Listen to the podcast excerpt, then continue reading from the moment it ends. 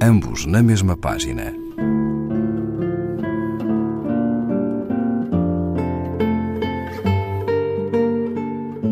Um programa de Raquel Marinho.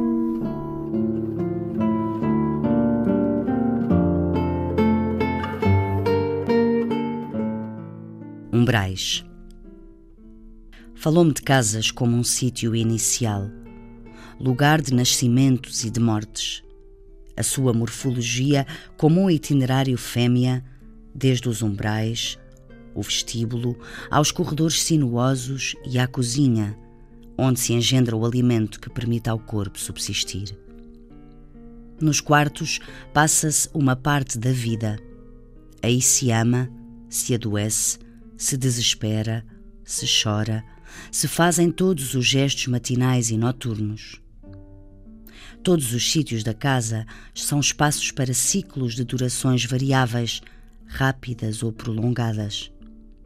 A própria zona onde se queda a sujidade que o corpo expele diariamente, ou seja, os lavabos e os utensílios que tornam reutilizável a roupa, expulsando os suores e os fluxos cotidianos. Todas as divisões da casa impelem para a materialidade do corpo e a sua constante renovação em precariedades sucessivas. Para muitas chegadas e muitas despedidas. O ritmo de qualquer universo está configurado numa casa.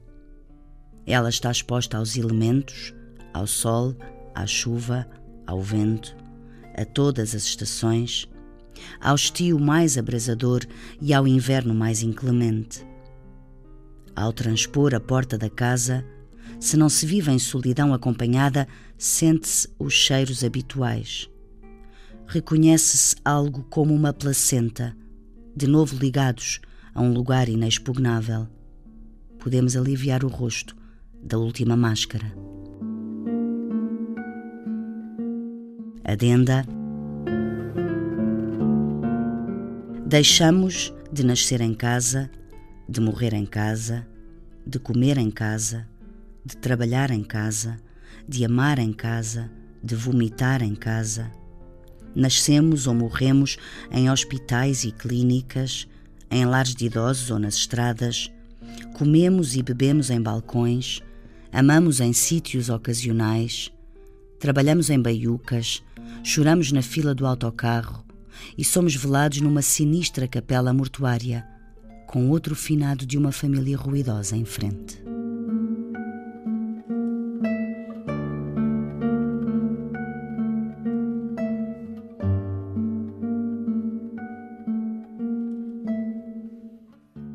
Inês Lourenço, Últimas Regras, página 46, edição Companhia das Ilhas